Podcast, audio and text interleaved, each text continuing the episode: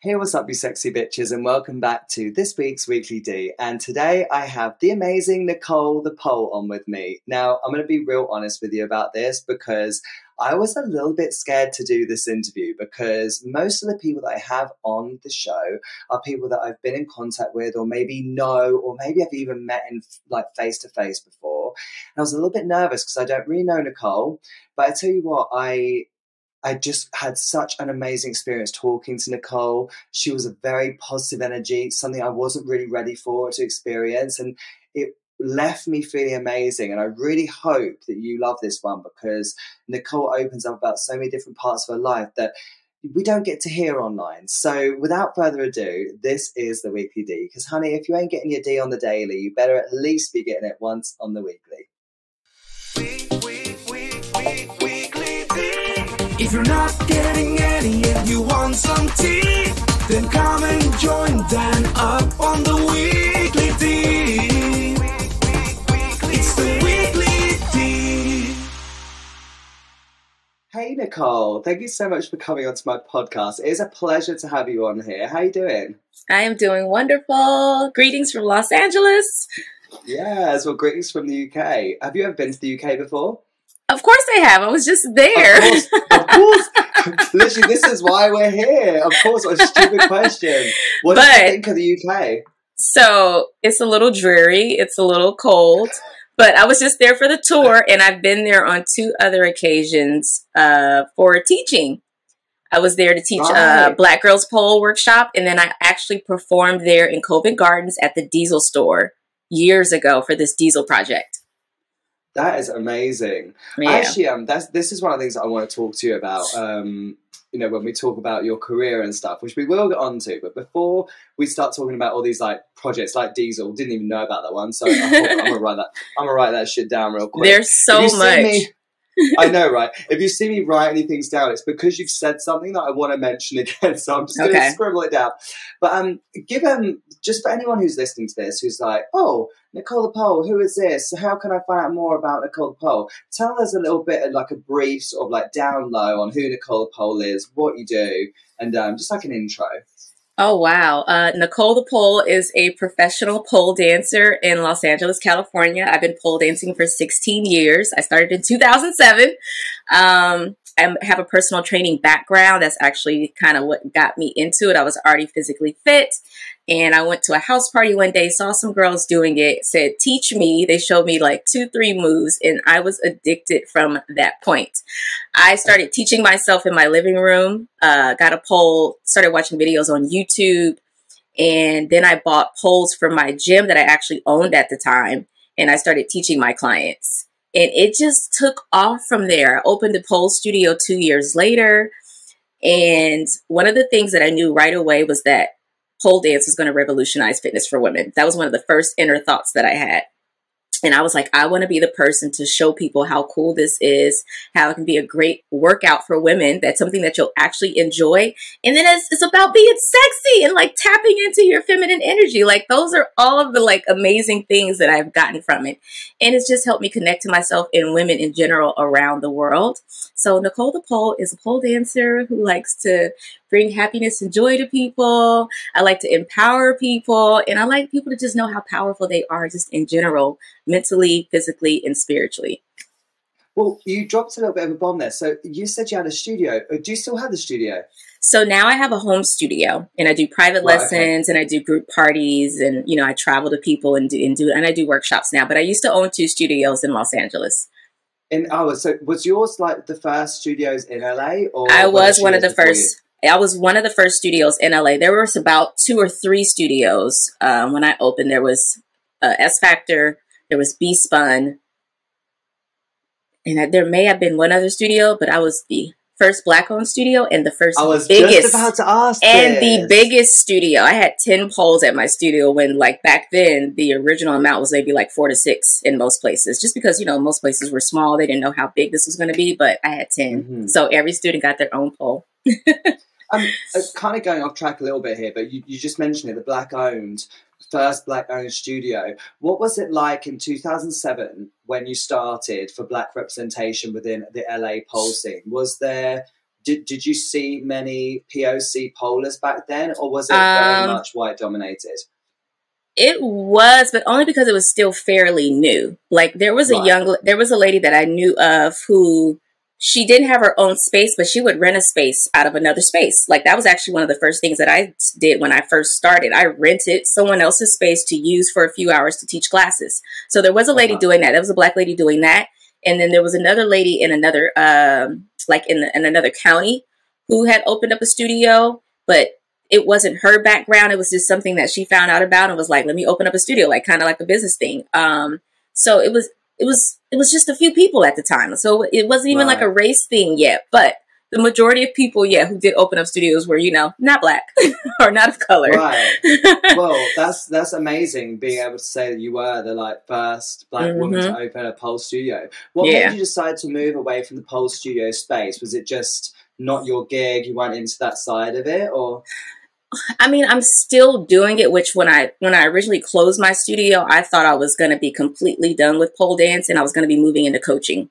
So it, it had to do with me thinking that I was moving directions, and then realizing that I can actually do both, and they don't interfere with each other. I actually went through like a depression during the time of me uh, closing my dance studio, which was back in 2016, and me trying to figure out can I do both? I was going like a, like almost like a personality split.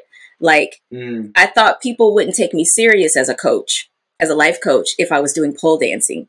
And I was very kind of like internally confused about it. Like, can I put the two together? Will people take it serious?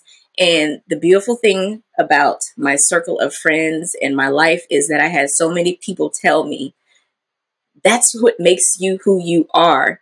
You're the Mhm. bomb because you do do these things. Like put it all together. So after about a like a couple years of kind of just kind of tr- settle down and figure that out, I decided I'm going to be Nicole the pole. I'm going to be Nicole the soul coach, and I'm going to do it all. And that's what I've been doing since then. right.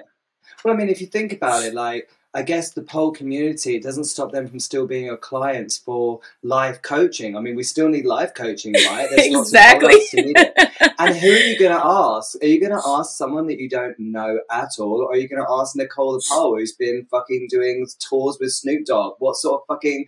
That's like life coaching right there. Honey, let me That life part. coach you and you could be doing the same shit as me, right? Exactly. Yeah, my resume is ridiculous. right. Well, let's go into that. Tell me a little bit about like what's when when people say to you like what's your biggest like achievements? I shoot, and we will get into Snoop, of course, because everyone, Uh-huh. everyone has done all the questions that were asked to me. They were like, "Oh, what would you like to ask Nicole?" Oh, Snoop Dogg this. Oh, what does you think of Snoop Dogg? Oh, was she tied on the tour? Well, well, so we'll go into the Snoop Dogg. But what are your Uh-huh. other like big gigs? You were talking to me earlier about Diesel. You worked with Diesel in London, right? Yeah. So when was this? Maybe, I don't know, maybe 2013, 2014, somewhere around there. But uh 2014, 2014. So Uh-huh. I did the Rihanna video in 2013. That was the first music video that I did. Well, someone Which saw that video, uh, the Pour It Up song. Right. Poured up, poured yeah, up. yeah, Yeah, yeah. So Uh-huh. I did that music video. Me and uh Candace Cane were in that music video doing the Oh, pole dance. Candace. Um, yeah, she's amazing. We're actually performing with Diplo this weekend. Oh, right. And Yeah. I saw because I think I saw a video where you walked into the room and they were all like shaking. Yeah, we're all twerking. Yeah. Uh-huh. yeah, so Oh, we performed with are Diplo killing it. last year, and Candace uh, got that job and invited me onto that job, so that was really cool. Um, but the Diesel job was a campaign that Diesel did for their clothing company, and they made this video called the A to Z Dance Guide. And so for every letter of the alphabet, they had a dancer to match that letter. So like A was arabesque, B was ballet, C was uh, K was crumping. I was pole dancing for the letter P. And so they made this dance video showing clips of everybody doing their special skill to the letter that, you know, was set for them. And so from that video, the Diesel actually invited me out to come down to London and I performed at the Covent Garden store, which was freaking amazing. Like they treated me like a celebrity. They flew me out. I got to bring my brother. I had a hotel room for me and my brother. They were just like, what do you need, Nicole? And I was just like, I was literally bugging out. There was one moment I wanted to buy this really, like, really nice purse. I was like, I'm going to treat myself. The purse was like $300 or $500, something that was way over budget for me. And I remember asking the manager, you know, could she give me like a little discount? I thought that was going to be the thing that I was asking for. And she was like, hey, I'll talk to management and find out. She came back over to me. She goes, Nicole, we enjoyed you so much. We're going to give you the purse. Oh I literally God. bawled crying because all these amazing things kept happening. And it was just like it was getting better and better. And it was just like it just all hit me. Like Mhm. everything. It was the rihanna video. I did bruno mars. It was going to london. I think i also maybe did the Ne-Yo video by this time or that maybe came just a little bit after. But it was just like this whirlwind of press and amazingness and people just like saying you're amazing and we love you. Mhm. and i just cried profusely for like a couple minutes. And how so how did this like did you have a contact? Like what was what was your in? Do you know what i mean? Like you know how people have like that that 1st Mhm. door in and then it kind of carries on from there. Did you have like did they literally just find you on youtube or did they my in was me. Oh, right. Okay. My in was literally me. So for the rihanna video um i got a call from the guy who was doing the casting for it. So he called to rent my studio. And so Right. that was how i ended up getting to audition for that because i had a pole studio. So again i was the in had i not had a pole Perfect. studio i don't know if i would have found out about that audition. Because there wasn't i mean let me see we had facebook back then so maybe somebody could have posted and i would have saw.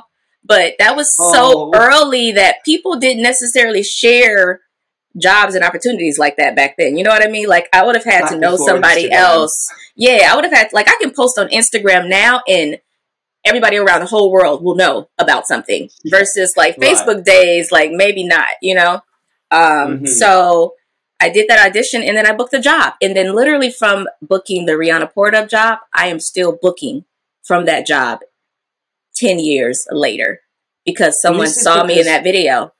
Hmm And is it because the because I mean it's that whole thing of like if they see you in a video, they might think, "Wow, she's amazing," but who is it? hmm And then how do they? Is it because everyone kind of knows each other within LA? Is it kind of like, "Oh, that's Nicole the Pole. Like I booked her for this. Go and book her for this." So people are kind of all like talking. Is that how it yeah, because even before music videos, like when I first started pole dancing, I was pulling my pole out everywhere that I went. You would have thought I carried it in my back pocket. Like I would go to parties and be like, "Hey, do you want me to set up the pole?" Just because I was so excited about it and I wanted to show Right. people like how cool it was. So just in LA in general, people knew who I was from Mhm. just regular settings. It had nothing to do with, you know, celebrity stuff and, you know, mainstream, but just from being in LA, in LA people was like, that's the girl that got the pole. She pole dance, you know, da da da da.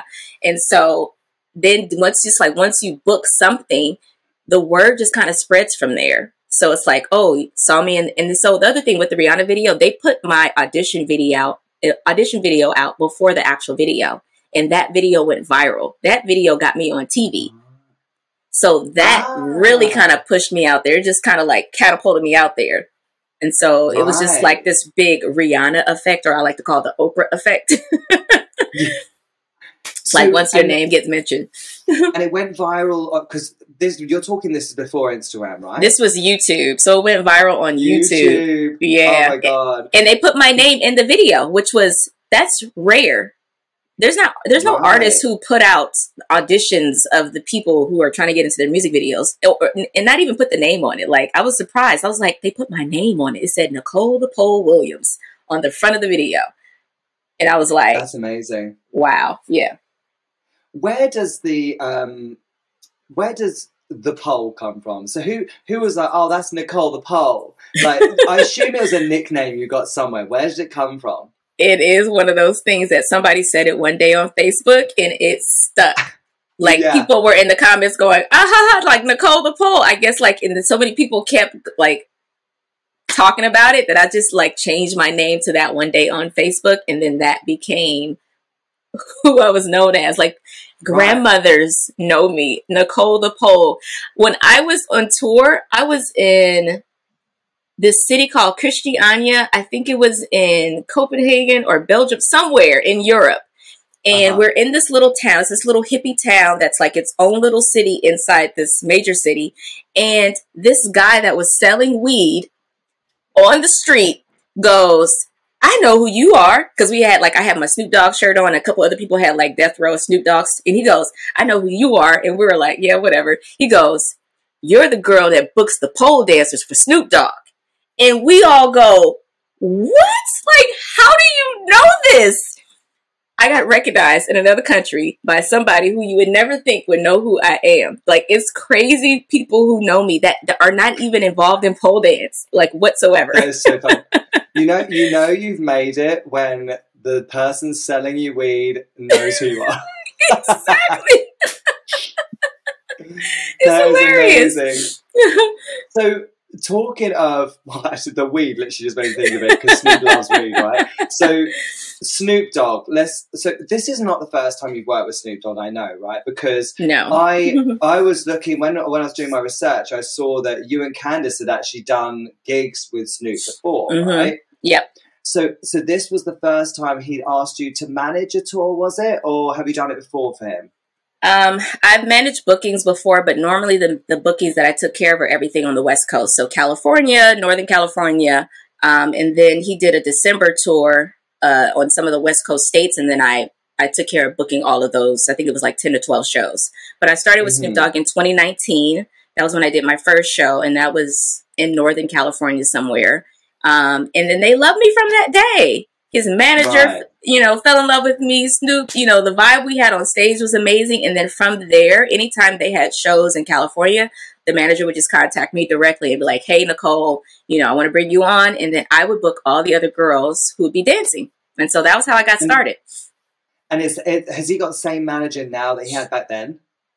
Uh, I well, from when I started, yeah, That's what I mean. So, like, Yeah, so, yeah. the same contact you've had this whole time. yes, same contact, yeah. hmm That's amazing. So this tour, tell me about it. It looked like uh, how long was it? It would look long. It, it was 32 days and 21 longer shows. 21 Ooh. shows in 32 days. So that means there were Wow. days where it was back to, so there were days that twice we had four shows in a row. Two times. So like within, I think in Australia, New Zealand, we did like a four show in a row. And then we did that in when we went to Europe, UK, we did a four in a row. And I remember, I can't remember who posted it. I think someone had put, like one of the dancers who did it had posted like um, who was dancing in what bit and stuff. And you lot were dancing in quite a lot of songs. How many songs was it? Um, so our set list, Snoop set list is about maybe 15 to 20 songs, and then we would dance to eight to nine songs. And the songs Oh. are, they're not like the full songs, not for most of them. Like the first song next episode is like two minutes. Um, and then there's other songs that are like two and a half minutes. There's a few songs where we actually do the full songs. Like I think, um, like Sensual Seduction is a full song. Um, what else is really long? Oh, uh, I Want to Fuck. That's like the whole song. And then there were a couple times where we had to do maybe two songs back to back or three songs in a row. Like that's the only time where it's like, oh my God, this is hard. But other than that, it's like a song. You go off, you go back on. Two songs, you go back off. So it's it's pretty easy in that sense. But it is a you know it's a physically it's a lot of work to be doing. So I performed in all the shows, all twenty one I shows, just but I didn't do the full sets. I didn't do the full set. So at the first half, I was going in. I was like, I got it. and then my body started getting a little tired. I was like, okay, uh, for some shows, I'm just going to do maybe my favorite two songs or favorite two to three songs, and then I would book out uh, additional ladies for the shows. Yeah. And how many ladies in total did you end up using? Like across, do, I mean, do you even know the number? Like, Oh my god, of I don't know, but for the shows, I would I booked anywhere from three to five ladies. So what I ended up learning towards the middle of the tour was that sometimes I was booking dancers who were not suit, suited to dance to all the songs, just because of their dance style and musicality. And so Uh-huh. I would see somebody that looked really good audition wise and in their other performances, but it never did translate on stage to specific songs. So I started Right. going like, ah, okay, if they're this style, I need to just book them for the slower songs, and then I need to book somebody else for the faster paced songs. So once I figured that out, I started booking people for half shows. So one, it gave the opportunity for me to book more people. So more people got opportunity to dance on stage, and then it, it got it made it better suited because I was looking and even management and like other people were like, mm, that person is not really because just because they couldn't, they weren't dancing to the music. They were kind of like in their own world. And so I had to start giving speeches before the shows. Like I started really go- going in on the ladies and like really offering them like, hey, this is not a competition. This is a performance. I was like, I don't give a fuck about your pole tricks. I don't give a fuck about your spatchcocks. Like, if it doesn't go, it doesn't go. Like the audience could care less about the move that you're doing. Like this is not a pole audience. You know what I mean? These are regular people. Like the simplest things are the most beautiful things. And they don't know what's beginner, intermediate, advanced. Like it's cute for your little Instagram reel, but in real life, it doesn't match. It's not connecting. So I had to like give that talk before shows for people to like perform to the music. Listen to the words. When he's like grinding up on that pole, I need you to be grinding on the pole, not be trying to go into a pole trick. When he's saying wiggle, wiggle, wiggle, I need you to be wiggling that ass because that's what the song is giving in that moment. If you're in a trick, like it doesn't connect. And it's like No. nobody's looking at you and you think they are, but everybody's looking at Snoop. We're an addition to the show. You know what I mean? Right. And so it's like when Snoop comes to interact with you, you want to be ready to interact and play. Like it's all an act on stage. We're all just wanting to entertain the crowd. And so I had to It's really like- give notes on that. I noticed that uh, Kitty was booked. So yeah, Kitty from the UK. Yes. for a few. Listen, no one can shake their ass like Kitty. She knows how to shake that thing. Like she is amazing. I um I noticed that Snoop took a bit of a liking to her as well. Right? Yes. They loved each other. That's so cute. And let me tell you something. I almost did not book Kitty. I had saw her audition video. I didn't think it was that great, which I told her I was like, it just didn't grab me. And then I saw her, you know, everybody had to send in an audition video to a Snoop Dogg song, and then they had to send me two other videos to like, you know, their best work, whatever they chose for that. So based on what she sent me, it didn't match Snoop Dogg. Like I couldn't picture her dancing to Snoop Dogg. Like it just didn't go. So that was the thing. Like a lot of people didn't realize that. You know, they were going, "Oh, I'm better than this person," or "I think I should be booked." But sometimes, a lot of times, people's style didn't match a Snoop Dogg song. And so when you're Mm. getting booked for jobs, you can't just book a job because you're great. You have to match. It has to go. Like there's certain artists that I know whose music I couldn't dance to. So I wouldn't go Uh-huh. out auditioning for it just to audition for it. Like you have to make sure you actually can get down and be a little, you know, swaggy for the style that like Snoop Dogg's music is because his music is not pole dance music. Like, you know what I mean? It's not music that really goes to pole dancing. So it's like you have to really be able to adjust your style. So like Kitty, I didn't see it. Like I couldn't put the two and two together. But she had so many people advocating for her that I finally was like, you know what? I'm just gonna go ahead and book her because I also pay attention to that too. Like, what's the energy and feedback that other people are giving me for people? Because if somebody keeps speaking about someone, it's almost like you got to pay attention. Like I really listen to my intuition, and so I'm so Mhm. glad I did because she totally kicked ass. And then after the first show, like I really told her too, I was like, you know, there's certain places where maybe you weren't locked in, and then I was like making sure you wiggle. So when she came back the second show, she had Snoop hypnotized the entire song because she was doing what the music said, which was wiggle that ass, baby. Yeah, yeah. And, she- and the crowd went crazy. The oh crowd Oh went God. insane. I saw that video of her where she was like shaking her butt, and then all of a sudden, like the crowd go like, "Whoa!" Like, oh Yes. god! I literally messaged her. I was like, "Babe, they absolutely love you." That's what it's about right there. And if she would have started doing pole tricks, you know what I mean? Like it, it would have lost. Snoop would have probably walked away, and then you know what I mean. It would have went on someone else, which is fine. But there's Mhm. those moments where you can really capture the crowd because you're entertaining. You're locking into what the song is actually talking about. Now you got Snoop looking at you, and so it's just like all of that together just creates this a magic, just magical, iconic moment, and it's it's really dope. What um did did you face any problems with like having dancers that you booked and maybe on the night you were having a nightmare because they weren't hitting the beats right or they just weren't giving the energy you needed? Like were you having to speak to people? Did you have any drama like that, or was everyone? Um, everybody was very professional. Uh, there was no drama, but there were definitely times where people like they weren't showing up based on what I had seen. Um, another UK dancer, which Okay. we've had this conversation, so I'm not trying to out her or anything, but I think she she would love to for people to know this. But it was uh, Caramel Ar- Aura, and uh, Alright, when she did her first show, I was watching her from side stage, and she wasn't connecting to the music. She was just up there dancing, and so I normally wouldn't necessarily want to say something because I don't want to take anybody out of their zone. But for her, because I knew she was so good, like I was like, I've seen your work. And I was like, you're not connecting to the music. And so she took that in and then you know i think she kind of picked it back up but i was switching sides so i didn't get to see the rest of her. But she did want to perform again like and i would tell the girls if they did a really great job if you know staff noticed them like most likely i would try to book them again you know what i mean? And so i wanted to book her again but i was like she didn't show up so i had a conversation with her first. I actually called her first and i said how do you think you did uh, performance wise and she was honest and she was like, I didn't bring my best self. And I said, What do you think got in the way of that? And she goes, I was thinking about what other people were doing from the Australia shows, trying to do tricks and stuff. And I said, That's the thing I exactly said not to do. Don't worry about the tricks, just perform. And she said she saw it. So she actually saw exactly what I was saying. And then, second show, she came back and brought the fucking magic.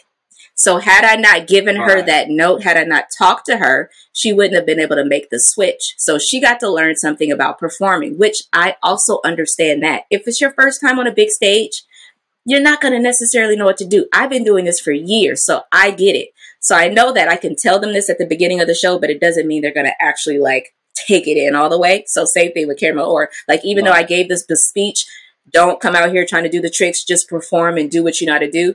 That went out. um, which I think happens because of social media. People look at the social media videos and they think, oh, when I go, I want to be doing something like that. And it's like, you can't copy what other people do. You got to do you, but you got to be connected Mm. to what's actually happening in the moment. Like you got to be paying attention to Snoop. You got to be really listening to the music. You got to be engaged with the crowd. Like it's a lot going on. And most dancers, if you've ever been in those settings, they're used to performing in very small settings. And the small setting performance doesn't translate when you're on a big stage.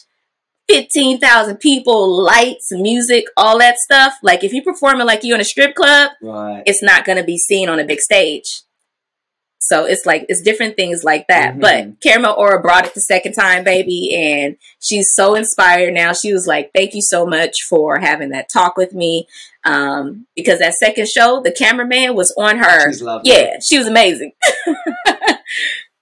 Yeah, she is lovely. I actually really like her, and she's kind of like a newer, upcoming name in the Mhm. UK, and I really like what she's doing. I've actually booked her as well for my online platforms Teach for Us. Oh, 'cause I just cool. think she's Awesome. awesome. I really love what she does.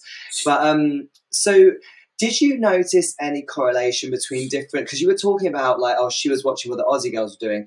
Now, obviously, as you know, around the world, like the Aussie style is so different to like the UK style. And did you have any problems with that? Because it Yes. was just like, ah, like these styles are so fucking different. Like, how do you? It so the. Aussie style was very strong, powerful polers, but it was very showgirl. And the showgirl, a lot of people were great pole dancers, but the showgirl energy was like throwing it off. And so, because I knew that's not Mhm. going to go to Snoop Dogg music. Like, you can't be giving me these hands and this, yeah, and like that cheerleader type of energy. Like, that's cute if you're doing it to a specific song, Yeah. but that energy is so. A lot of girls that, a lot of the Australian dancers, why they probably didn't get booked was because of their style didn't match the music. It didn't match the artist. It didn't match what. And again, they had the opportunity to dance completely different to a Snoop Dogg song, and they didn't. They danced the Mhm. same way they would dance to any other stuff, and you have to be able to change it up. Like if I'm dancing to an R and B artist, I'm going to look completely different than when I'm dancing to a Snoop Dogg song. Or the way I dance to the faster songs are different than the way I dance to the slower songs. And I also don't dance to like the Mhm. big booty shaking songs. I leave that to the big booty girls because I don't have a lot of ass going on. So I know where to put myself. you know what I mean? Like even me. That's yourself. Yeah. It's okay. Yeah. No, I, to- I totally get that. I think that's really good that you do that. I mean, what made them decide to, or more, I don't know if this was your call or whether it was more the managers, like what made you guys decide to have different people every show rather than take the same people around with you? I assume maybe it was it cost, yeah, like, that would have to- been very to expensive right? to take uh, several people on a tour. So I'm blessed and grateful that I got to be the one chosen. And the other beautiful thing was it created an opportunity for people around the world that would never have the opportunity to perform with artists. Like one of the greatest things was how grateful all the dancers were. But it, I never realized when I was going on this tour that I would be providing that opportunity like that. Like people that would never, like people Mhm. kept telling me, I never would have had the opportunity to perform with an artist. Be like, big artists don't come out here. So like thank you so much. And i was like wow i didn't think about that but this is so cool. And the other thing is i always tell the ladies like snoop dogg doesn't have to have four dancers. He could have two. He could have one. But he does four because he actually really does appreciate what we do. Like literally loves pole dancing. Like just the skill and the Mm. athleticism and the entertainment value that we bring like he actually really appreciates that. It's not about just having girls up on stage who are in bikinis like he could that that's cute but he actually just he actually appreciates that we're actually fucking athletes and the the entertainment value Right. that we bring And what what's he like as a person? I mean, do you consider him like a friend, or is he more an acquaintance? more like, an acquaintance. like we definitely got closer for during the tour because you know we always hang out after after show and stuff. And you know i get to take the the the dancers to meet him to meet him after show and like do photos and stuff. But he's super cool. Like the way that you see him on tv on you know anything that he's doing that's literally his vibe. He's super cool. He's super laid back. And snoop dogg is about his business he don't care about going out he wants to make his mm-hmm. money and that's that's snoop dogg and he smokes his weed okay right. I would I would dread to think what his bill for weed per month must come to. It must be well he has his own weed Yeah. line so he probably doesn't have to pay for it so yeah True. Yeah, true. Well, I didn't I didn't know if whether even if he had his own weed line, whether he could get it into country. Like I don't know how I, I, don't know. work. Like we're traveling with it. But yeah, I'm sure he finds a way. I'm sure people were probably hooking him up. So what? What was your um? What was your favorite country to visit? God, that one I cannot give you, but I'm gonna Give me a top I'm gonna three. say uh, Australia because I got to go to Bondi Beach with with Hey, Maddie yeah. Sparkle and uh, Bert, uh, Dirty Birdie. and Dir- also, also fun fact: Dirty Birdie was the first person I contacted when I found out I was booking the tour because she was literally one of the first pole dancers that I used to watch on YouTube when I first started pole dancing. right And then on YouTube. YouTube, baby. Um, and what's so crazy when I contacted her, she happened to be at dinner with like five other pole dancers. And so I was like, send me all the girls that you know. And literally all of those girls submitted. And so I think everybody actually got booked. Like all of them were actually good enough to get booked. I didn't do any favoritism like, hey, can you book my friend? I'm like, I don't care that it's your friend. Like she actually needs to be good enough to go on stage. You know what I mean? Um, so like I took my job really seriously. I didn't know it was going to be as difficult as it was. Like I thought I was just going to be able to look at auditions. I was going to get really get these amazing things, and then I was just going to know. But I had to go. I watched hundreds, hundreds of videos. I couldn't even get through all of them because I I literally was booking.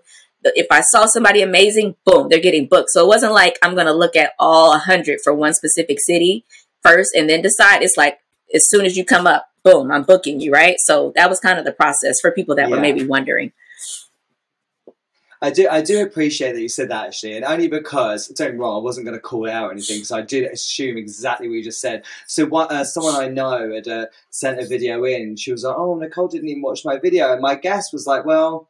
I assume she probably got a fucking shitload of Yeah, and Like, I already booked the people. So yeah, like I already booked people. And right. it's possible I may have looked at the video, but it probably just didn't show on her end. Like I was doing submissions through like a Google form, so I don't even know if it necessarily let people know that I looked at their form because I also had a Google sheet.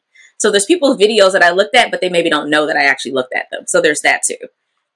Yeah, I think it was like because she basically was like, "Oh, I, I sent her a YouTube link, but the views on it didn't go up," and I just said, like, Oh, so probably yeah, I one of those probably things. didn't Like, see how, hers How then. many people? Probably didn't. so how many people did apply? Do you know? Like how many people were on that group? I ended up with over 600 submissions by the end of the tour. I did not expect Ooh. that at all. That was crazy insane. That is nuts. like that's a lot to manage for you as well. Like, um, was that quite like? Like that must have taken up hours it of took time. hours of my time. Like if I would have known I was going to get that submissions, I would have started so much earlier. Like as soon as they let me know. But I waited till maybe two to three weeks before to start booking because I thought because because of the, because of how I booked just the previous tour in December, I thought it was going to be super quick, right? And I didn't expect to be getting hundreds of submissions. So I'm thinking if I get 20, I can go Uh-huh. through 20 real quick, right? So that was my my mindset at first. But literally, I was in Hawaii before the trip. I was taking like at least another 1 to 2 hours in the morning and in the evenings. And then when I got on the tour after show, I'd be booking dancers. When I woke up in the morning, I'd be watching audition videos. I was putting in time plus trying to sleep trying to wake up trying to go to the, like it was so much like my time and i was just like oh my god like i'm it was a lot. But again it was crazy. it just felt like part of my job like i was so happy to be doing it and to be booking people like i didn't care. It was like hey this is what i signed up for like do your job like let's go. You know what i mean? So i got it done now. It all worked out. Right. Hey, so sorry to interrupt your podcast. I just wanted to hop on really quickly and just tell you about one of our new sponsors for this week's podcast, and it is Hustler Heels. Look at these. If you are watching on YouTube or you've got Spotify and you can see the video, look how gorgeous these amazing heels are. Hustler Heels are a very new brand, and if you know Grip and Glow, it's owned by the same person, so you know you're going to get good quality and you're going to get a really good customer service. But how cute are these heels? Like, I've not seen heels that look like this. The detail on them is amazing. The back with the lace and stuff, it's just so pretty. So I definitely recommend you just go and check out Hustler Heels. You can check them out on hustlerheels.co.uk. They've got lots of different designs and they're coming out with lots of new ones too. So definitely a brand you need to check out. And with all these amazing heel brands that we have now, we're just going to see the quality getting better and better. And that's so evident in these heels because the quality of them is just amazing. It's literally perfect. It's just so beautiful. Like the detailing on these is just gorgeous. So if you haven't already, get on your phone, go onto the internet, go and check out hustlerheels.co.uk. Let's get back to the episode. So, what in the end made you decide to book pole dancers instead of strippers for Snoop's show? oh so what made you think i booked pole dancers and not strippers Well, because they were all famous pole dancers, weren't they? Uh, no, I booked a lot of strippers. You probably didn't know them because they were strippers and not famous to you. Oh, that's good. Yeah, so, I booked but- both, and I didn't book people based on them being a pole dancer or a stripper. I booked them because they were good. So that's another Okay. thing for people that don't know. I don't care what your background is. you could have not been listed on social media anywhere, and but you sent me your videos and they were good. That is how I booked people. And there was literally a mix of everything. If somebody were to actually go through all the shows, it was almost like I had a mix of both for every show. Maybe in Mhm. Australia, like a lot of girls were not strippers in Australia, but I had, when you came over to the UK and Europe, a lot of girls were actually strippers.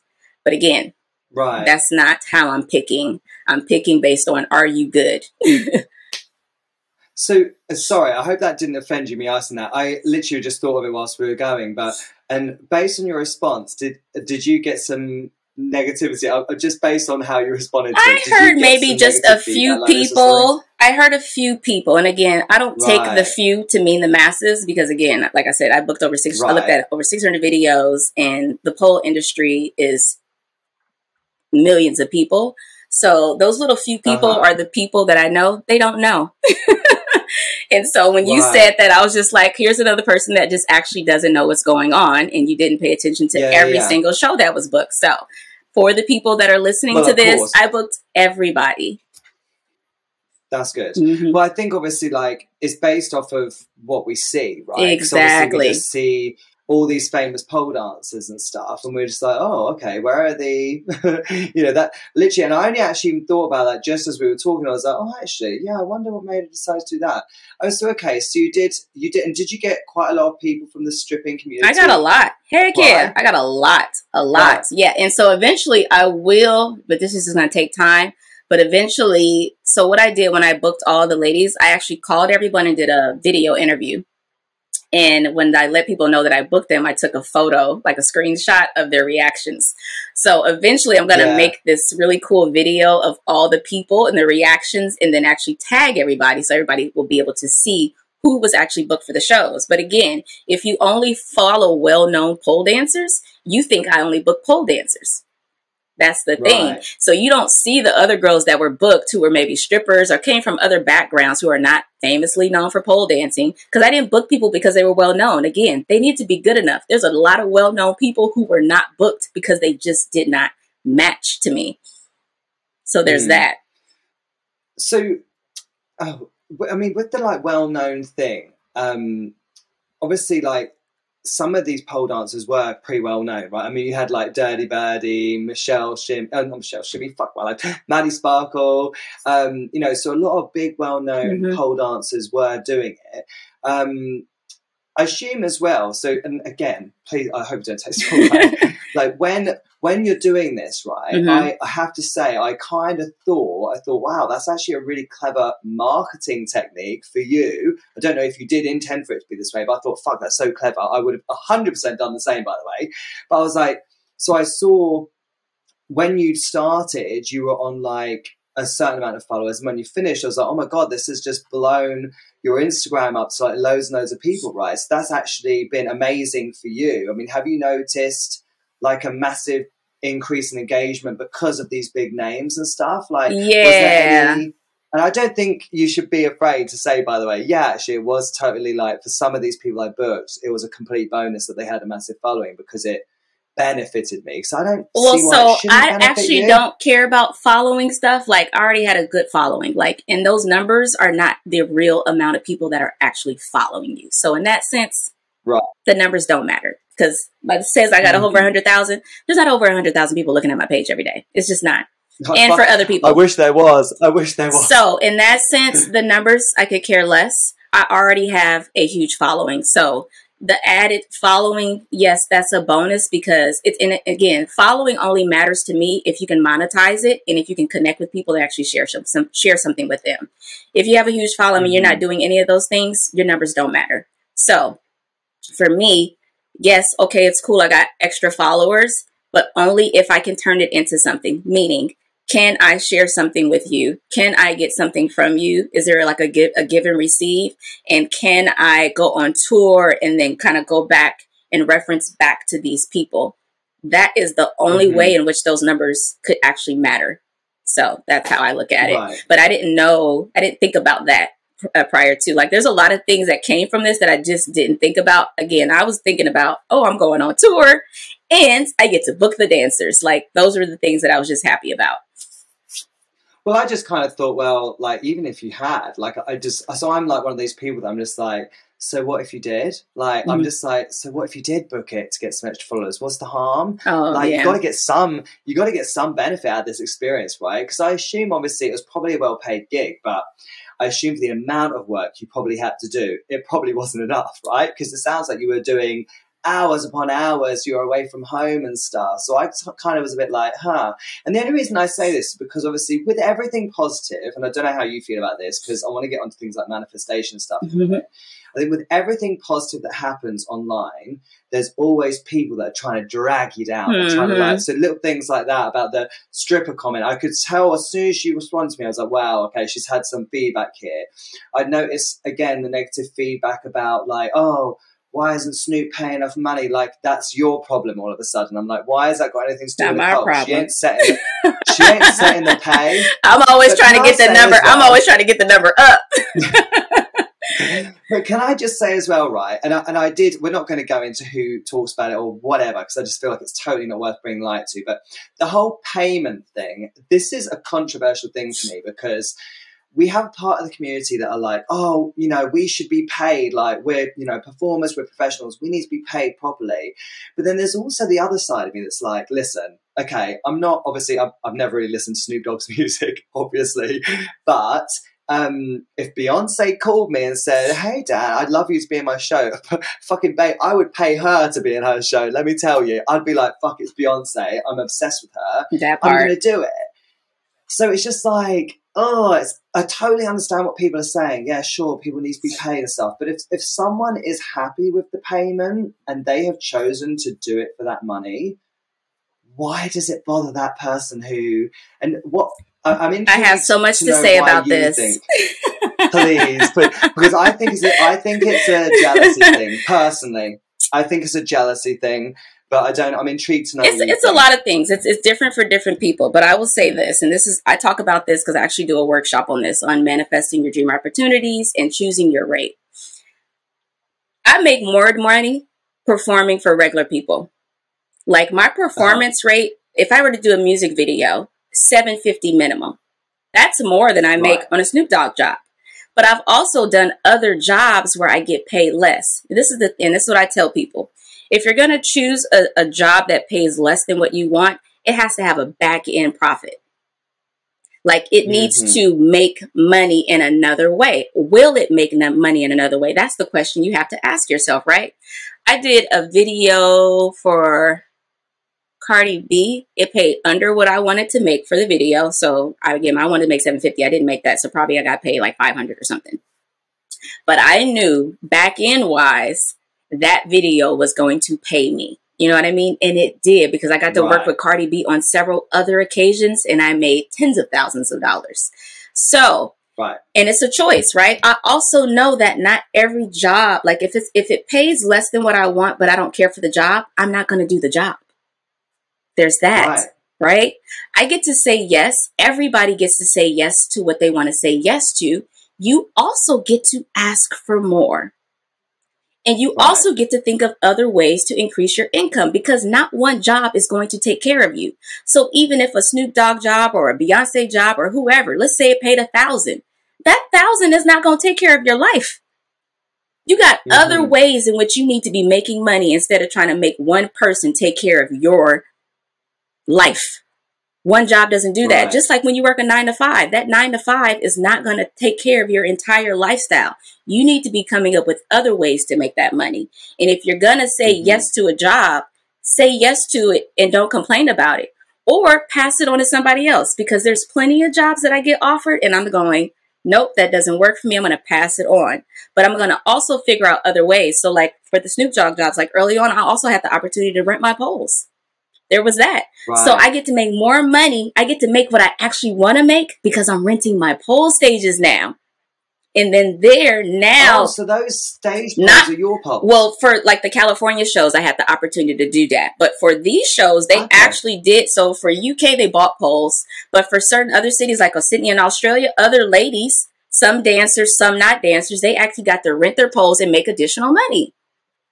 Yeah, Justine McLucas. Um, I remember yeah. seeing she posted. She was like, "Oh, like, I'm not in the shows, but I'm renting my pole." Exactly, like, and yeah. it's like mm-hmm. there's so many things. Like, don't get so caught up in the number, but also don't perform for something that you don't feel like you're getting your worth.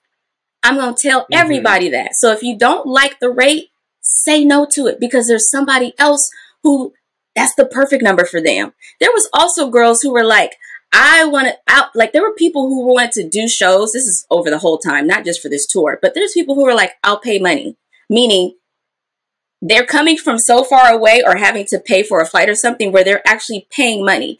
I don't like to book people like that. I'm like, you need to be getting paid in some fashion. So, like you saying you want to buy a flight to pay $400 for a flight, uh, but the job pays four to 500, like that doesn't make sense to me. But some right, people really right. want the opportunity, and everything is not about opportunity unless you can flip it. You know what I mean? But if you can't flip right. it, if you're just doing it for, I say don't do it because you're telling the universe to say yes to that. To, you're telling the universe to say because it's almost like, what if somebody else offers you a job and it pays 200 and then you're looking at them like they're crazy. Like everybody wants to complain about the regular people that shortchange them, but they, but they're not saying anything about the, the, the people that they think should pay them more. They're saying yes to those jobs still. And that's my thing. Like you need to choose for yourself. Don't just be saying yes because it's a specific artist, but make sure it makes sense for you. Like if I feel like I'm going to complain about the price at all, I'm not doing the price. Right. You know what I mean? Mm-hmm. I also I would I charge a thousand dollars to perform for regular people. I don't get that performing for Snoop Dogg, but I enjoy right. performing for Snoop Dogg. So that's mm-hmm. the that's the win for me. And it's created a relationship in which I've been able to now I've created a relationship with that team to where it actually led me to bigger and better things because I did say yes to an amount that wasn't the amount that I want to get paid. So there's that. Right. You know what I mean? So you really have to think about it for yourself individually, and you can't think for other people. You can't tell other people, I don't think you should be doing that job because it don't pay this. Well, let them decide and let them also look at what other factors are maybe involved.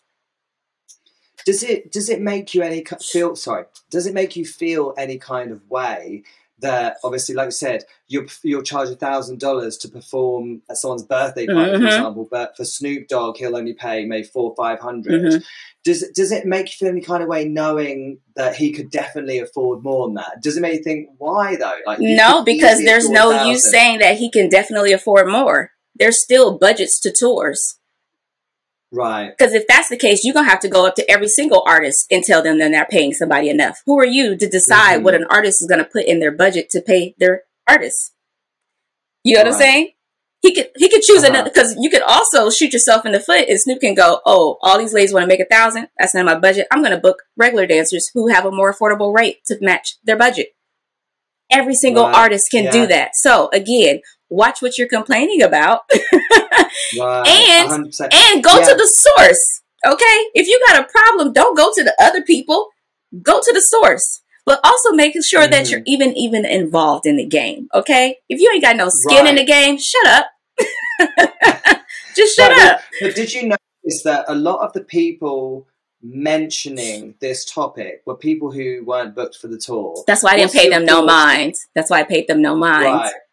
And do you, do you, where do you think that that comes? Do you think that because I I mean like I said earlier, I feel like it must come from a place of maybe jealousy or envy that they're not been booked or you know because it's never it's never the people who are booked complaining, of course, because they were booked, they wanted the job, Mm. but it tends to always be people who aren't doing like you said they haven't got skin in the game kind of thing. Like Mhm. how how do you feel about that? Because I feel like that's like a a mindset thing, definitely manifestation. Like it's not going to be a very positive mindset to have to be like moaning about something that doesn't even involve you. you know? Yeah, like I said, complaining energy begets more things for you to complain about. Take action.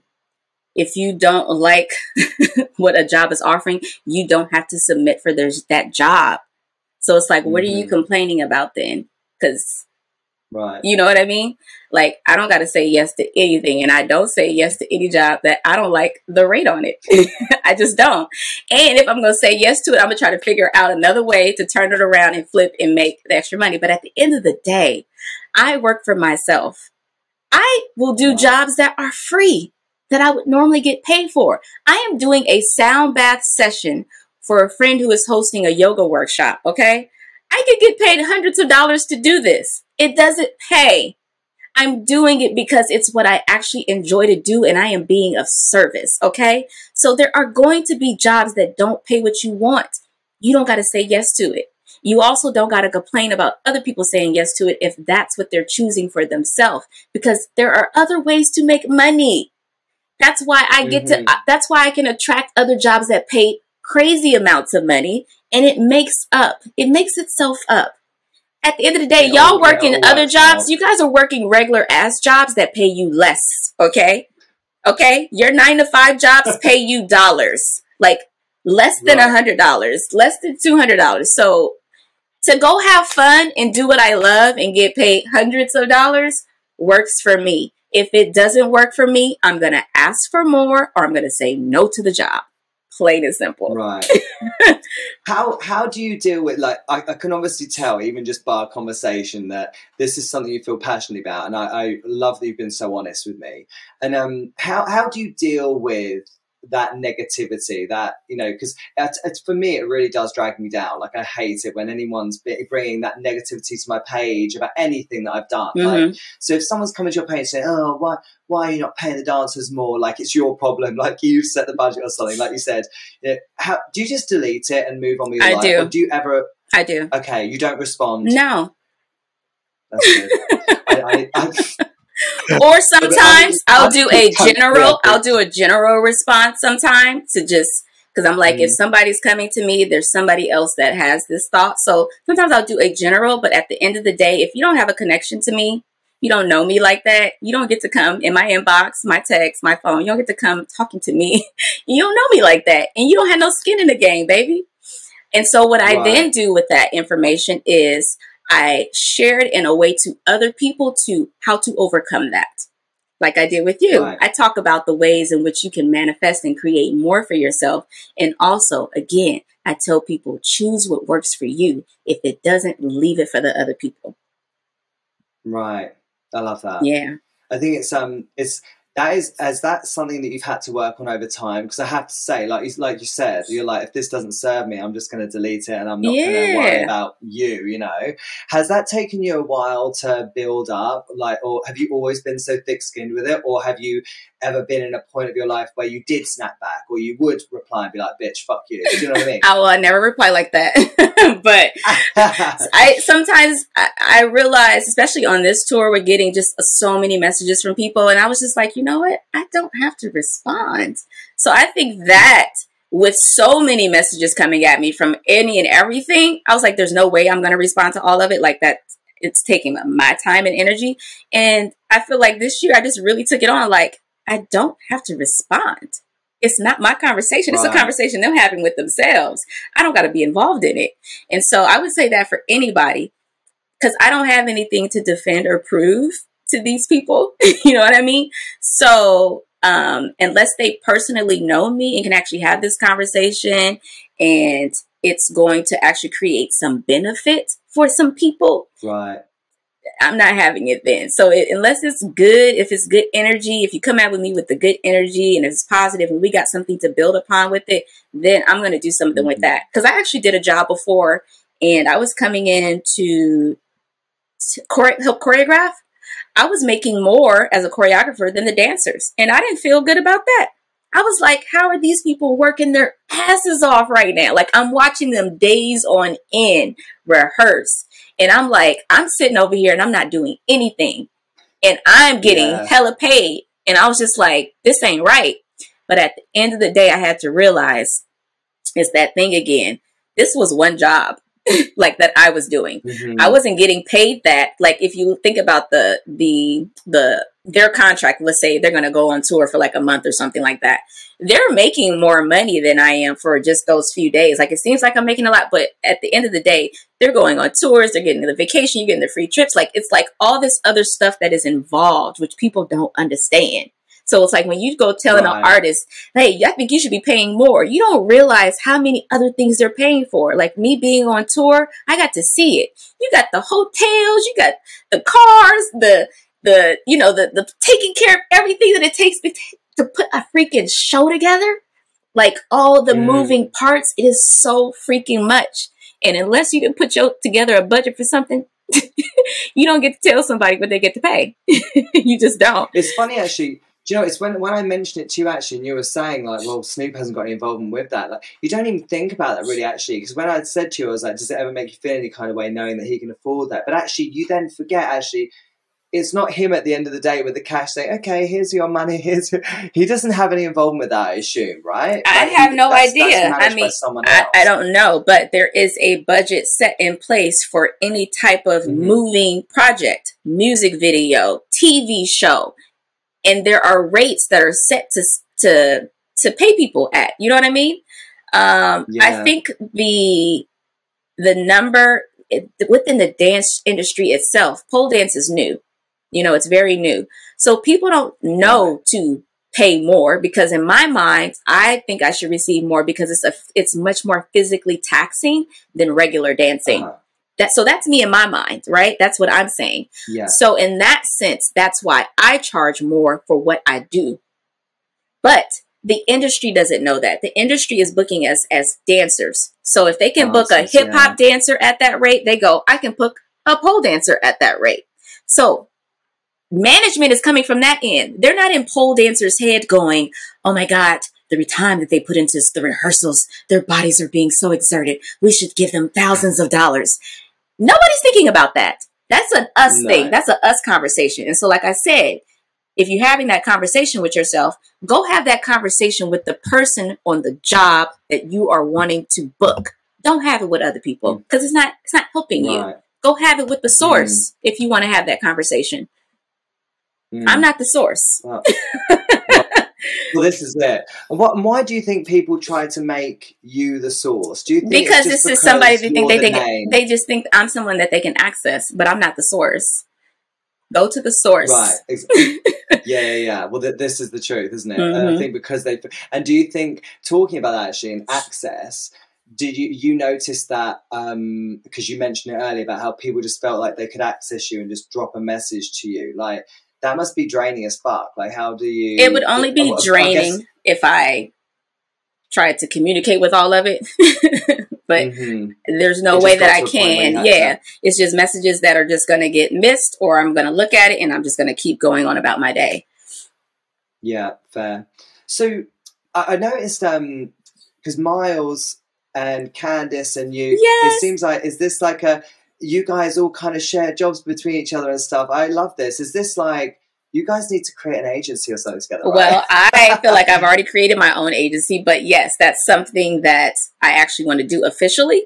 Um, but I've been Uh-huh. doing that for years where the people that I know, people that I meet, I am always sharing and referring jobs. I believe that is one of the reasons that I stay booked and busy myself because I am always providing opportunities for other people. Like I actually have pleasure in that.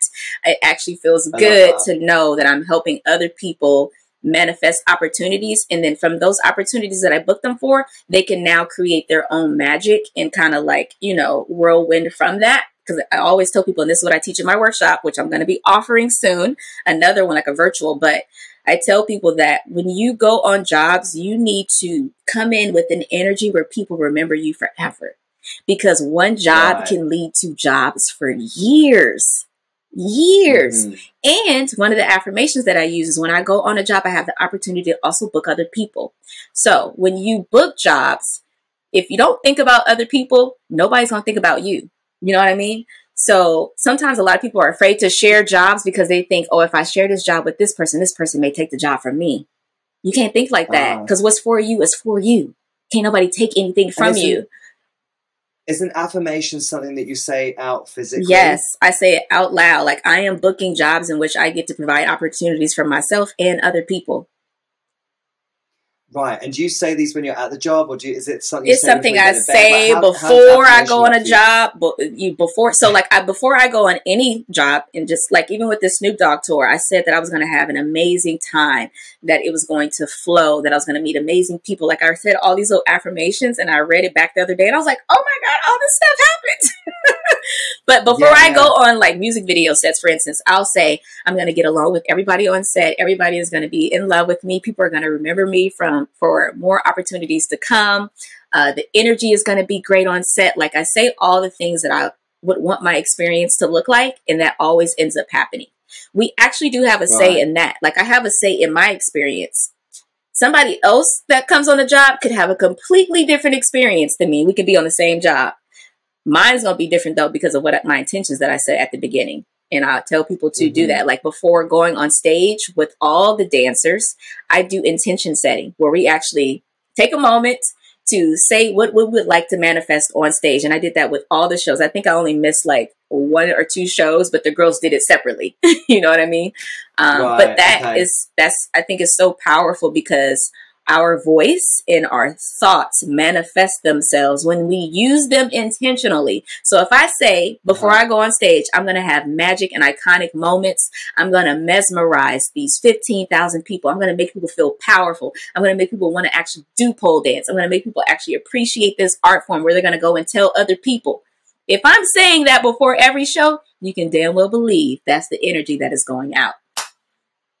And when did this manifestation journey start for you? Did this, is this something you've done for a long time, or have you always kind of been like a positive kind of soul, and then you really understood what manifestation was? Because I only really found out about what manifestation even was, if I'm honest, within like the last maybe four years. Uh-huh. I didn't really know what it was. I thought I thought freaking vision boards were for like crazy people, and then I was like, "What the fuck is a vision board?" Oh yeah, You know, and now I'm like, right I lo- there. I'm right. I love that. But when, when did you get into that, and how did you get into that? um, I'm gonna say 2004. Um, I read this book called Conversations with God by Neale Donald Walsch, and it was one of the first like spiritual books that I read.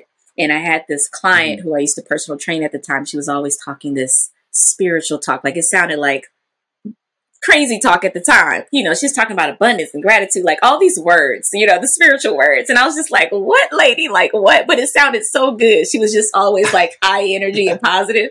And I was like, I like it. And she was like, you should come to this. You should come to my, my church. It was a non-denominational church called Agape here in California. And it's one of the most uh-huh. well-known spiritual centers. If you see the movie The Secret, uh, the pastor from Agape is actually in that. His Reverend, Reverend Michael. Um, Lisa Nichols is a speaker and author, and she's also in that video. She's also a friend of mine now. But I started reading books on spirituality and metaphysical studies starting in 2004, and that's when I was like, it was like the the lights got turned on for me, like mentally, and I was mm-hmm. like, oh my god. And it was almost like it's the stuff you already know, but you've forgotten. Like we are so powerful. Like I learned how our minds work. I learned I had got a life coach in 2007. She taught me about doing vision lists and and how writing out statements of what you want for your life can come forth. Like I wrote out, I'm in TVs, movies, magazines, blogs. People are always doing articles on me. I wrote that in 2007. I wrote that I'm buying a mm-hmm. house for my mothers and brothers one day. I wrote that in 2007. It happened in 2013. So, like a lot of things you write can happen instantly. Like I have things that happen in 10 minutes, in a week, in two weeks, in a month, years. So it's like time is like you, you don't know. Like you don't ever need to feel like, oh, I wrote this thing down and it didn't happen because you don't know when it's going to happen. Mm-hmm. So you mm-hmm. always got to believe that what the thing that I say is going to come to fruition if it's in my highest good. I think there was a period where I thought that I, I thought people wrote things down and just waited for them to happen. Like, that's not going to work. but obviously, upon like finding out more about it, and um, I read this book. Um, I don't know if you would have heard of it. It's called Get Rich Lucky Bitch, and someone told me about okay. it. And like honestly, it was about this female entrepreneur who worked her ass off, obviously, but she, alongside this hard work, used manifestation to make sure that her business and she was successful. And it was just really intriguing. She was like, listen, you're not going to write stuff down and it's just going to come true. She was like, this doesn't work without the hard work. And I was like, right, okay, this actually makes more sense to me now. Mm-hmm. But it's, um, it's something that is still a lot of people don't know much about. And is this what your coaching business that you were talking about? Is this is this helping people with this side of their lives, the manifestation side? Yes. So like one of my niche areas is working on mindset um, and helping people to see their blind spots. So like I can be in conversation with you and I can tell you like within a few minutes, like, okay, this is why you're attracting this in your life and this is why this is not coming forth, right? It's it's all in our language, the stories that we tell ourselves about ourselves and other situations, like the people that stories the stories that people make up about the Snoop Dogg tour or why they're booking jobs right. and why they're like I had a person who I didn't book for a job and they sent me a long ass DM about all the reasons that I didn't book them and they were literally projecting all the things that they didn't like about themselves or that, that they had heard about them. And then they said that that was the reason I wasn't booking them. So it's like everything, right. it's, it's stories in our heads. Like the reason, like we'll take the things we don't like about ourselves and say that's why we weren't booked. And it's like the person uh-huh. that's booking you don't even know any of that stuff. Like I, they don't even see it. So a lot of our shit is our own shit. And so because we have these negative thoughts about ourselves, we're literally blocking the wonderful things that that could be coming our way, the abundance that's already there. For instance, and before the Snoop, oh, I got this Snoop Dogg booking. I uh-huh. had an affirmation I had started using, a new affirmation. It's, it's one I just keep trying to changing around, but I had a new affirmation that I started saying at the beginning of the year which was I get paid ridiculous amounts of money to travel, be good energy, be of service, and do what I love. It sounds simple, but that's what I do with my everyday life. Like I get paid ridiculous, I get paid abundantly to do what I love, be of service, be good energy, and then also like provide service. Like how beautiful is that? Mm. And then I've continued to attract opportunities that feed that af- affirmation. Right. Imagine if I was just sitting around waiting for somebody to just give me a job versus I go do what I love to do. Like I'm doing the sound bath, right? I'm not getting paid for that job, but I'm doing what I love. The universe goes, Oh, I'm going to send you some money in another way, in another opportunity, doing more of what you love and being of service. Mm-hmm. And are you doing these coaching sessions with people as like a one to one thing? Yes. Or is it like one to one, and then I'm going to be doing how? a workshop. so you can contact you me. find the time? I have so much time. Like I don't work all day. I work like two to maybe four to five hours a day.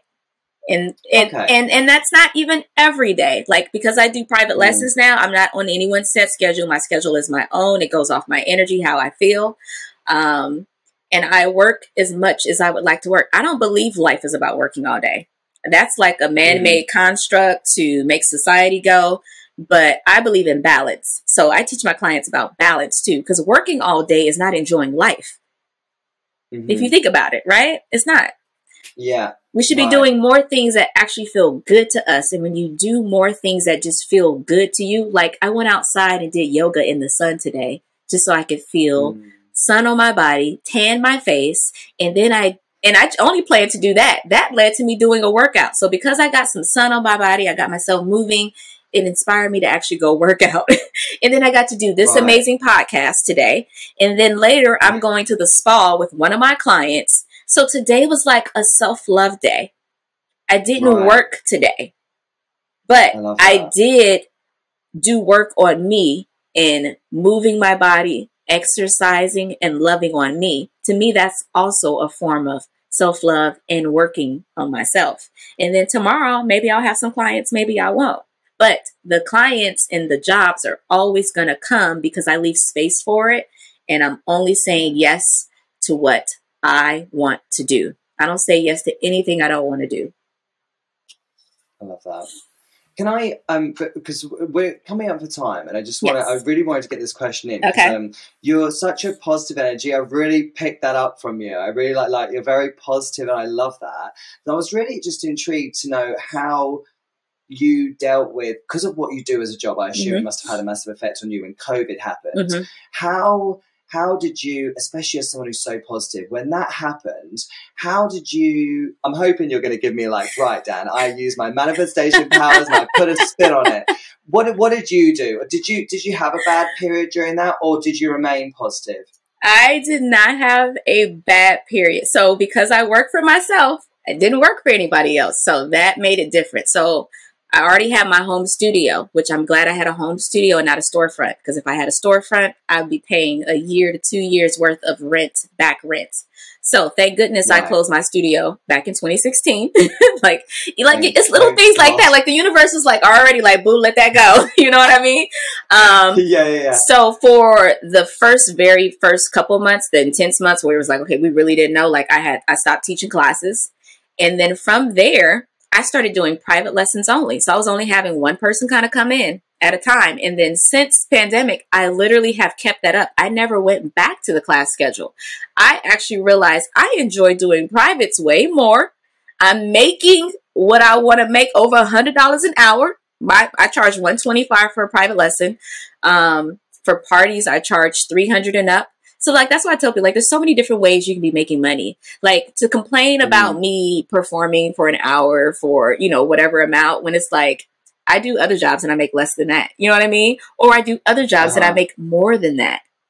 It's all relative. It's like just enjoy it. You know that it's adding up. You know what I mean?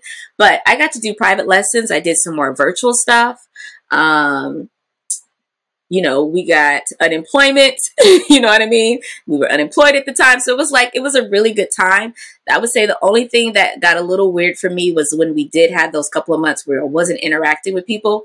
I realized how much I actually do need interaction. Like for me, I was like, oh, I work from home. I'm going to be fine. I'm used to being at home by myself. But even though I'm used to being at home by myself, I still was interacting with a person or two with my clients. So when that didn't happen for about a two Right. months, I did get a little mentally like, "Ugh, like when I'm gonna see people again? Like this is crazy. Yeah, yeah, for sure. And obviously, again, like just coming back to that whole like because you are such positive energy. Like, do you, have you ever had any times in your life where that positivity has been tested? Like, and that's Oh, why I honey, said COVID. yes. I kind of thought if anything was going to test it, it might have been COVID. No. Oh, so okay. For me, See, it was my depression that I had right before I closed my tw- in 2016. So this positive light that you see, like I, that's always been in me. When my depression, that was completely gone. I would wake up, Right. be on the couch looking at TV, looking at my desk, going, There's all those things that I have to do, and could not get myself to move and be in action on the things that used to bring me joy, love. And then I couldn't feel the mm-hmm. Like the little fire, the little thing that gets us. I couldn't feel that. Like I actually couldn't feel it. Like I couldn't even get my brain to wrap around the positive things that I used to think. So it felt like somebody took something out of me. And I remember feeling so lost in that because I was like, where is my juge? Like, where is that thing inside of me? Like, to be in conversations with my friends, trying to tell them, like, something's up because, like, I can't get a positive thought to to maintain. Like, even though I was still doing affirmations, I couldn't feel that shit. And so for Right. about two years, I went through that. Like, I was like taking drugs, like trying to take an Adderall to like get me to like move, still nothing. And I was like, if I'm taking my Adderall to work and then I'm still not working, like something is wrong. Like I was for real ass depressed. But part of my depression had to do with I had judgment about depression. I didn't believe that it was real. Right. my mother was depressed pretty much a lot of my entire life and she was also bipolar. So i had a lot of judgment against her and not believing her experience. And whatever it is mm-hmm. that you have judgment about you become imprisoned to it. So i became imprisoned to that very judgment i had and i had to experience it for myself for a period long enough to make it real, right? Because let's say I got over it in three months. I'd be like, you just got to do this. no, spirit, my experience, what I needed to create for myself because I wanted to be a coach and help millions of people. So I realized later, this is probably about a year later, where I was like, oh my God, I've been saying I want to help millions of people. What are millions of people dealing with? Depression. Right. And I was like, And how, now I fucking get it. Yo, this shit is mad real. And now that I've gone through the experience, I have the experience to actually relate to somebody instead of talking at them. I know what it is that they were going through. And to me, that's an actual gift now. Mm. Like who, who or what got you out of that depression in the end? I'm gonna say time. I like I had to go through that experience. Like I, I don't think if it was you know a few months that it would have been the same thing. I needed to experience the reality of it, what it felt like. I also needed to go through the things that I needed to go through trying to get out of it. People use drugs. You use whatever you use. Like everybody has their vices that they kind of choose. Like I was trying to search for anything to help me find some happiness and light, and none of that shit was working. But at the end of the day, the thing that I feel most got me out of it was continuing to do the self development work. Like I was doing self development programs still, connecting with more people and having more people see my light and remind me of who the fuck that I am. So even though I was in my depression, I still was coming through with a light that people could see that I wasn't seeing. So they were reminding me of what was still possible about myself. Mm. Um, the other thing was gratitude. When I finally realized why I was going through the experience, the experience instead of complaining about it, like, because a, a part of me was like, why me? How me? I was like, I'm spiritual. I meditate. Like, I'm so positive. Like, how can I be depressed? That was the thing that, like, I was in denial for so long. Like, I didn't even want to use the word because I was like, if I'm saying I'm depressed, I am affirming that for myself. So I even stopped saying I'm depressed. I said I'm going through a period where I just don't feel myself, like, or I'm experiencing something where I don't feel my, my normal self, but I wasn't still going to affirm that because in saying it, you still make it a part of you. And it was just an experience. So the gratitude, though, when I finally was okay with what I was going through, that's when it kind of started to dissipate itself.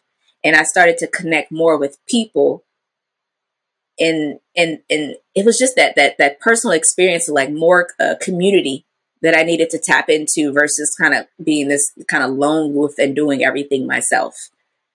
So I'm going to say those are the And gifts. This de- this depression period, you said it was uh, just after you'd had to shut the studios down. It started pri- prior to me closing my studio, and then it kicked in Uh-huh. full gear after I closed it. so I feel like it's, that that for me like is like proof of something that I truly believe in. I've got a friend who's kind of going through a similar situation with her studio, and I said to her, I was like, the thing is. Yes, it's really hard at this point, but it means that something else is coming. And I Oh, never my used goodness, to believe yes. that. But when you think about your situation, and like you said, you were like, thank God it closed. Because if you still had that studio when COVID happened, so I feel like, again, this was something that I never used to really believe in. I Mhm. wasn't a believer either. Like, I was like, manifestation, this is such bullshit, such a lie. And now I'm like, no, like something bad happens. This is the universe telling me something else is coming. Let's make way for that. And I, I love that you've got that same of energy. I, Yes. I kind of could tell from when I was doing my research before this Charles, I could tell you were quite spiritual. Yes. But um, spirituality doesn't always necessarily mean positivity. And actually, yeah. you're such a positive spirit as well. I love that. You can still have your Um, shadow sides and your dark sides and still be very spiritual. You can be spiritual as fuck Mhm. and still be a drug addict, sex addict, food addict, smoking addict. Like you can have you can have there's two sides to all of us. Again, I'm Nicole the pole, Mm. Nicole the soul coach. I'm silly, I'm fun, I'm sexy. Like I'm we're so much than more than one thing. And I was trying to Mm. box myself. Part of my depression was boxing myself in when I've never boxed myself. So even just going through the dilemma of thinking I needed to choose between coach or pole literally depressed my spirit because my spirit was like, baby, you are bigger than trying to choose one of these little fucking categories. Right. So like the, the a part of depression is playing small. It's it's you not Mhm. living into who you fully are that even gets us to get into that space. It's not connecting with people, it's not moving your body, it's eating foods that are not good for you, it's taking drugs, it's uh, putting yourself out there in a sexual way that's not in actual agreement with who you are. So it's literally going against ourselves that can create depression sometimes and it's getting we got to do the mm-hmm. work to get aligned so the depression is there to teach you something and it's like once you kind of get that and and get people around you like I, i'm so glad i have people around me to kind of support me and hold me and be like you're gonna be okay and i got you like i had that too Right. I had people that was like, That's I got amazing. you during this time. Like, it's going to be okay if you need anything. And I also needed to learn and lean on that. I was so used to doing everything myself where I would never even allow myself, like, I wasn't even allowing myself to be hurt. Like, I get emotional about that now because I wasn't allowing myself to be sad because I was so used to being Yeah. happy. Instead of realizing that that's both part of my experiences. I was sad when I was younger. I was like, I don't ever want to be sad again. I just want to feel good.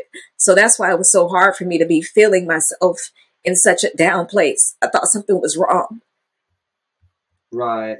It's it's kind of like hard. I mean, it's hard hearing anyone get upset. It's hard to hear because it's like you, as someone who like I suffered during the pandemic actually with depression. Um, something again, it's so weird. I literally you talking, it's like listening to myself. I used to be the same. I used to Yeah. think like depression.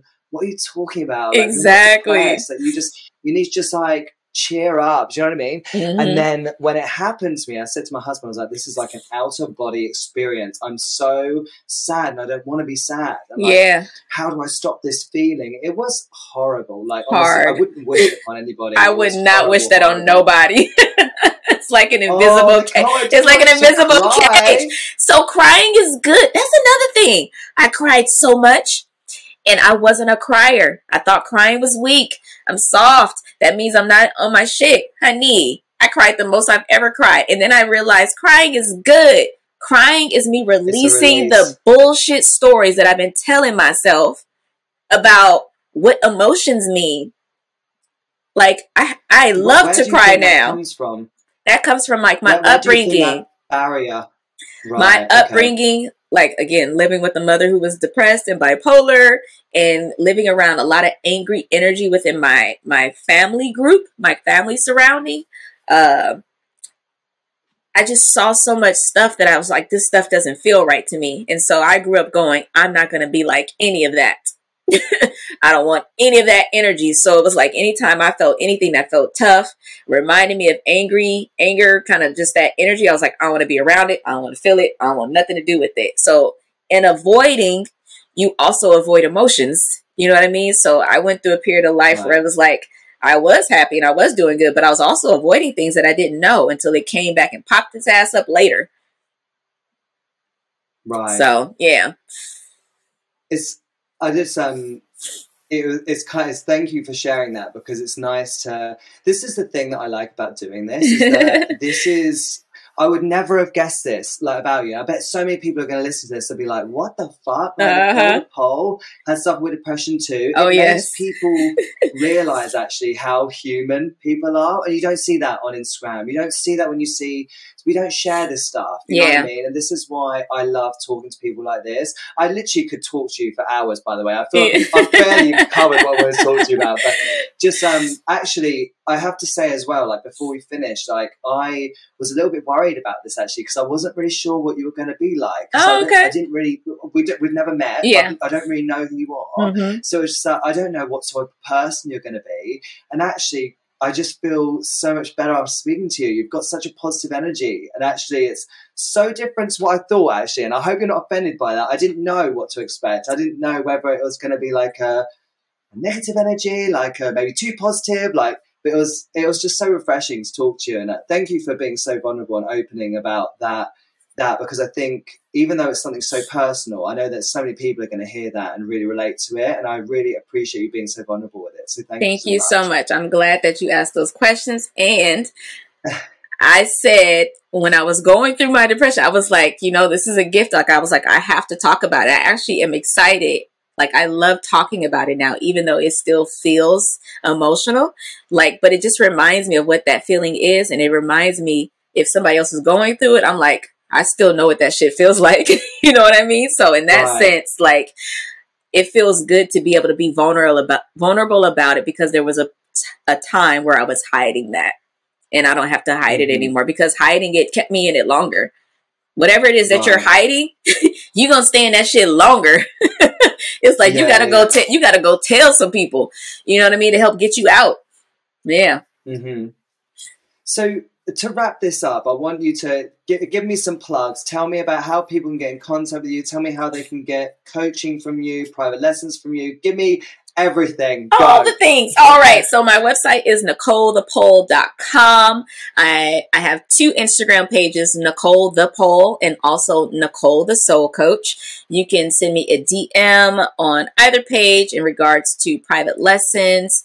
Um, if you're a studio in whatever state or country, I am available to do workshops. I'm ready to start putting myself back out there again.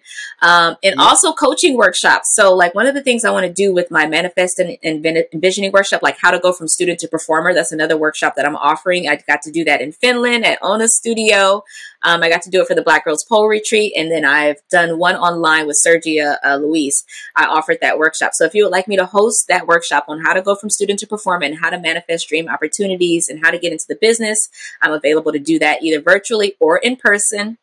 Um, what else? Didn't you say you were going to be doing? Um, you were going to be doing some sort of free workshop or something's coming out. Well, yeah, that that I'm going to be out. doing that as a virtual too. Yeah, but I'm going to be offering. You know, everybody may not see it, so I still want to offer it to people Right. to like bring me in specifically to work with their group of students. Uh-huh. You know, like like that type of thing. And then I'm also available to just do that for general people in general, like and do vision list workshops and vision board workshops, like all of all the things vision related, manifested. I'm your girl. um, Yeah, yeah. and then let me see what else. Um, yeah, I think that's it. NicoleThePole.com. Well, make Nicole sure the Pole. you- yeah. Make sure you share that event with me as well, because obviously Oh, we've spoken yes. so much about this. Like, then we can share it on the Polers page and my page, and then Yes. people will see it and then come to this event. And also, I think with free events like that, it's funny as well. Actually, you know, we were talking about like, oh, sometimes you don't need to be paid to get paid later. Mhm. These free workshops and stuff. Oh no, this is gonna be a paid again, workshop. This is gonna be a paid Oh, workshop. a- okay, yes, fine. because you But, are investing in yourself.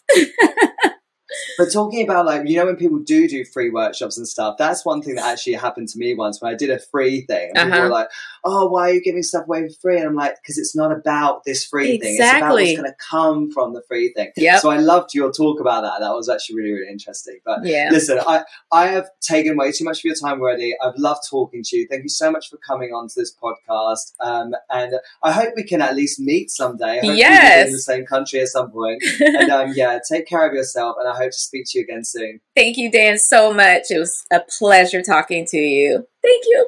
Oh, thank you so much. Bye. Thank you so much for listening to this episode. I really hope you enjoyed it. I absolutely loved doing this podcast. And as you can see, this one went way over an hour because I just enjoyed talking to Nicole. I felt like she was such an amazing energy. I just wanted to soak it all up. It was so surprising, actually, and I really enjoyed it. So please reach out. Let me know if you enjoyed it. Tell me what you took away from it, and let me know who else you would like to see on the show coming up. Thank you, Nicole, for coming on. You were awesome. Until next time, bye. That was all the tea that you can get this week. Join me next time right here. It's the weekly